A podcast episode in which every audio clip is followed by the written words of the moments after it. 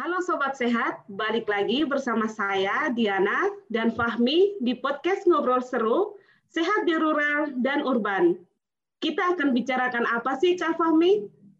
Nah, di episode sembilan atau pertama di season dua ini, kita akan ngobrol soal gimana sih menjaga asupan gizi selama isoman. Nah, seperti yang kita tahu, di masa pandemi ini banyak orang yang melakukan isolasi mandiri, baik itu bagi orang yang terpapar COVID, ataupun kontak dengan penderita, maupun orang yang baru melakukan perjalanan atau traveling. Nah, di sini kita mau kupas lebih dalam apa sih nutrisi yang harus dipenuhi dan bagaimana mengatur pola makan sehat selama isoman. Nah, sekarang kita sudah kedatangan narasumber yang keren, yaitu dokter Dian Kusumadewi, M Gizi dari Departemen Ilmu Kedokteran Komunitas F K U I dan Perhimpunan Dokter Gizi Medik Indonesia. Halo Dokter Dian, apa kabarnya Dok? Baik, Alhamdulillah. Semoga Alhamdulillah. Sehat semua. Nah, biar Sobat Sehat lebih kenal lagi Dok, boleh ya Dokter memperkenalkan diri dulu dan apa sih kegiatan sehari-hari Dokter?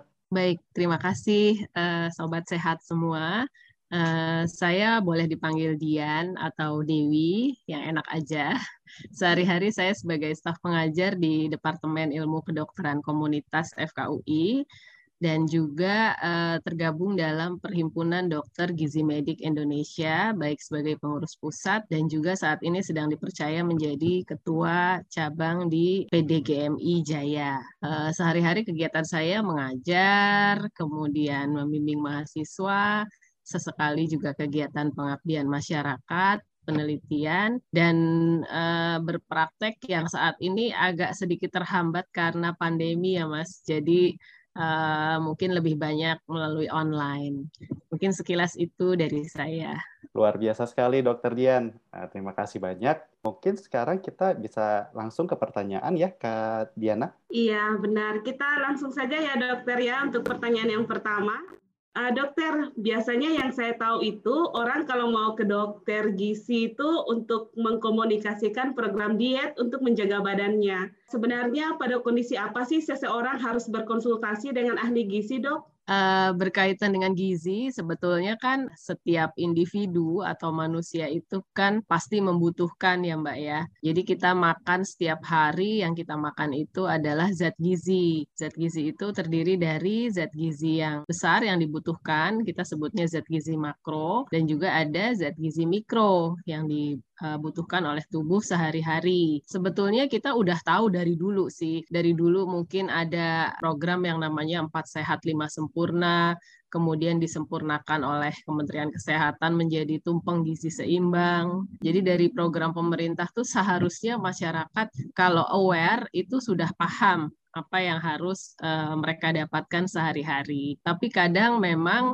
uh, ada yang kebanyakan atau malah kekurangan dari konsumsi harian yang diperlukan tersebut. Nah, mungkin kalau sudah terjadi masalah, misalnya gangguan kesehatan, nah itu mungkin saatnya kita harus uh, berkonsultasi dengan yang lebih kompeten, gitu ya, dokter. Biasanya dokter praktek umum maupun dokter uh, gizi klinik, gitu mungkin untuk awal. Baik, dokter. Terima kasih informasinya. Uh, dokter, kalau kita lihat kan di media-media akhir-akhir ini kita sering dengar bersama bahwa fasilitas kesehatan di Indonesia ini sudah overload. Sudah banyak masyarakat yang diminta untuk menjalankan isolasi mandiri di rumahnya jika terpapar covid sembilan belas. Saya mau tanya dong dokter, selain menjaga protokol kesehatan dan mengikuti arahan yang diberikan dokter, apakah masyarakat yang sedang menjalani isolasi mandiri juga perlu menjaga asupan nutrisi?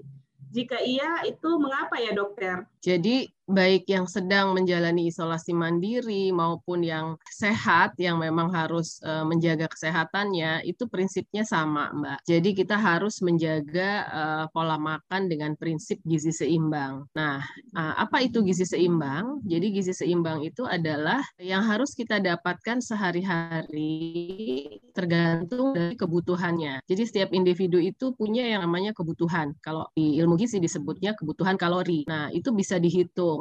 Biasanya dihitung berdasarkan berat badan ideal yang dia punya, kemudian dikalikan e, kalau pada laki-laki tiga puluh, kalau pada wanita itu dikalikannya dua puluh lima. Jadi e, kalau e, mungkin ada yang pernah dengar juga ya, kebutuhan itu ada yang seribu lima ratus kalori, seribu delapan ratus kalori, gitu ya. Ada juga sampai yang dua ribuan kalori. Nah, itu adalah hasil dari perhitungan sebetulnya. Ya, mungkin nanti kalau ada waktu khusus kita bisa belajar lebih dalam tentang ini. Biasanya sebelumnya akan dihitung oleh baik dokter praktek umum maupun dokter, dokter gizi. Itu pada umumnya di Indonesia itu kalau wanita kebutuhannya adalah sekitar seribu dua ratus sampai seribu lima ratusan kalori. Sementara kalau laki-laki itu biasanya seribu delapan ratus sampai dua ribuan.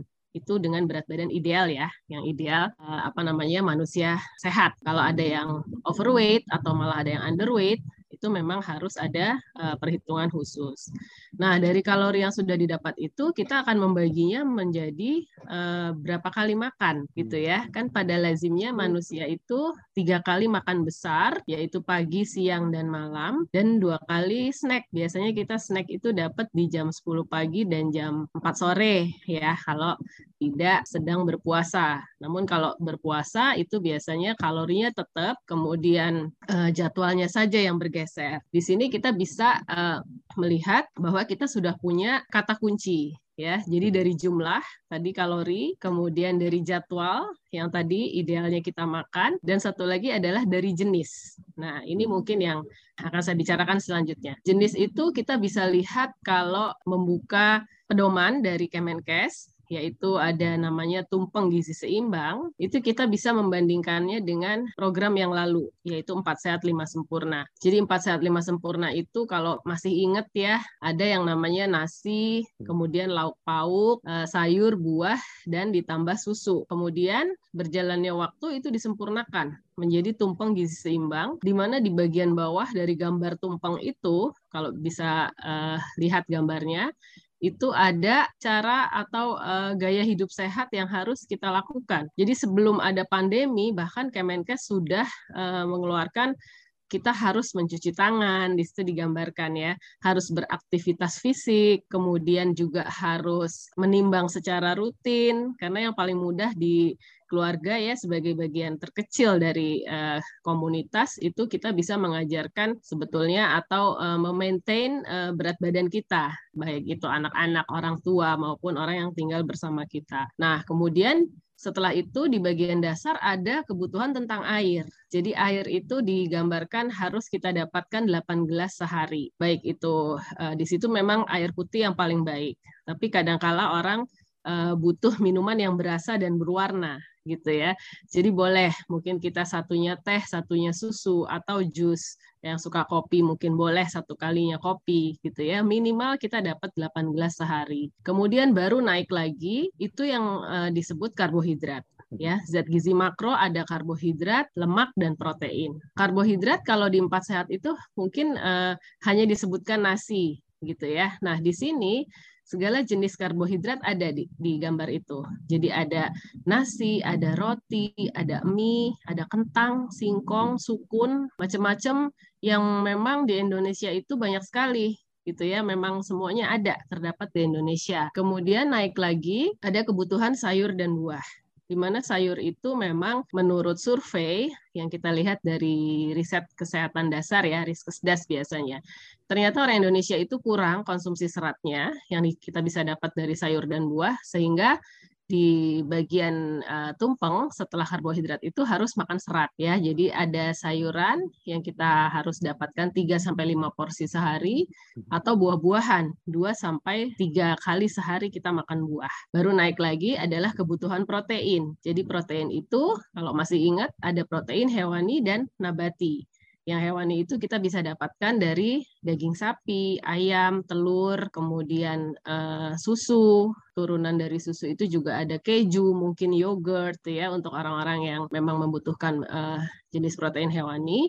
Dan protein nabati itu yang memang uh, sehari-hari juga kita makan. Jadi ada tahu, tempe, kacang-kacangan, ada oncom gitu ya. Itu sangat uh, mudah kita dapatkan di pasar tradisional atau kios belanja yang sehari-hari di dekat rumah gitu ya. ya. Baru terakhir naik lagi pada gambar tumpeng itu ada bahan yang memang diperlukan seperti ada gula, garam, kemudian lemak. Kalau kita uh, tadi melanjutkan dari jumlah, kalori, jadwal, dan kemudian jenis. Jadi itu akhirnya kita mendapatkan tiga kata kunci. tiga J itulah yang harus kita dapatkan dalam pola makan dengan prinsip gizi seimbang sehari-hari. Dan itu juga berlaku baik pada orang yang uh, sehat maupun pada orang yang sakit. Jadi apalagi pada orang yang sakit. Jadi pada orang yang sakit mungkin nanti akan dimodifikasi dengan kebutuhan protein yang harus ditambah, cairan kalau dia demam tentunya harus ditambah, dan juga mungkin variasi cara memasaknya karena biasanya orang sakit itu nggak nafsu makan. Gitu Mbak Diana. Menarik sekali Dokter Dian. Jadi tadi yeah. Dokter Dian sempat menjelaskan jadi kebutuhan gizi masing-masing orang bisa berbeda-beda ya Dok, dari Betul. baik itu dari perempuan dan laki-laki juga berbeda ya. Yeah. Dan tadi dokter juga sudah menjelaskan berbagai uh, secara detail asupan uh, tingkatan gizi uh, untuk yang bisa didap- uh, di, kita dapatkan di dalam sebuah menu makanan ya Dok.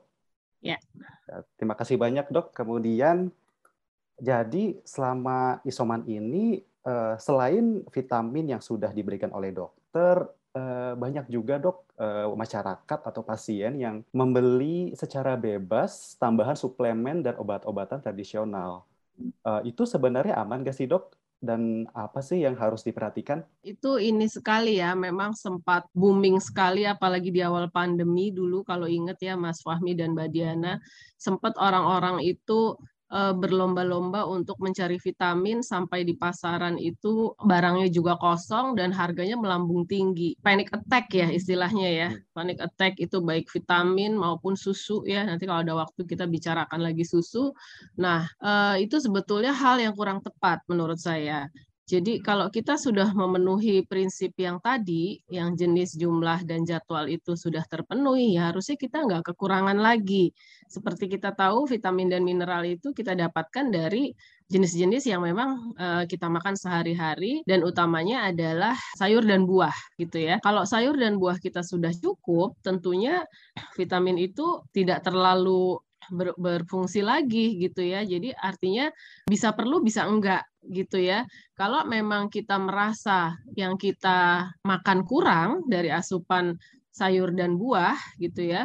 Nah, itu baru boleh kita konsumsi uh, suplemen, dan itu pun mungkin tidak setiap hari untuk kita yang orang sehat ya. Untuk kita yang orang sehat itu boleh diberi jarak mungkin dua sampai tiga hari saja minum vitamin itu. Gitu ya, baik multivitamin maupun eh, ya orang sekarang mungkin mulai omega tiga, antioksidan dan lain-lain gitu ya. Karena yang harusnya kita dahulukan adalah pola makannya. Jadi kita pola makannya sudah benar ya, insya Allah eh, vitamin, mineral udah masuk dari jenis-jenis yang kita makan. Kecuali tadi yang saya bilang kalau orang sakit. Kalau orang sakit karena nafsu makannya juga kurang, mungkin asupannya kurang, dan kebutuhan uh, vitamin yang memang sedang diperlukan karena perlu untuk meregenerasi sel-sel dalam tubuh, meningkatkan imun, dan lain-lain, itu baru boleh diberikan vitamin kalau sudah jelas dia memang uh, terkonfirmasi dalam kondisi sakit. Mungkin begitu, Mas Fahmi. Terima kasih, Dok. Iya nih, pengalaman saya sendiri, Dok. Eh, saya ya. pernah disarankan oleh beberapa teman untuk makan bawang putih, Dok, setiap hari untuk menjaga imun tubuh katanya. Jadi ya. itu sebenarnya kurang nggak boleh ya Dok ya? Kalau dibilang nggak boleh juga enggak, tapi kalau memang suka itu mungkin ya boleh aja ya, kita sekali-sekali boleh uh, sebagai cemilan atau sebagai campuran uh, makan gitu ya, yang uh, sambil makan besar kita boleh mengunyah bawang putih gitu. Uh, apapun yang kita konsumsi mungkin harus berdasarkan uh, berbasis bukti gitu Mas. Halo Sobat Sehat. Podcast ini akan dibagi menjadi dua bagian. Di bagian yang kedua, kita akan ngobrol soal bagaimana mengatur pola makan yang sehat dengan budget yang terbatas. Penasaran kan? Sampai jumpa di part kedua.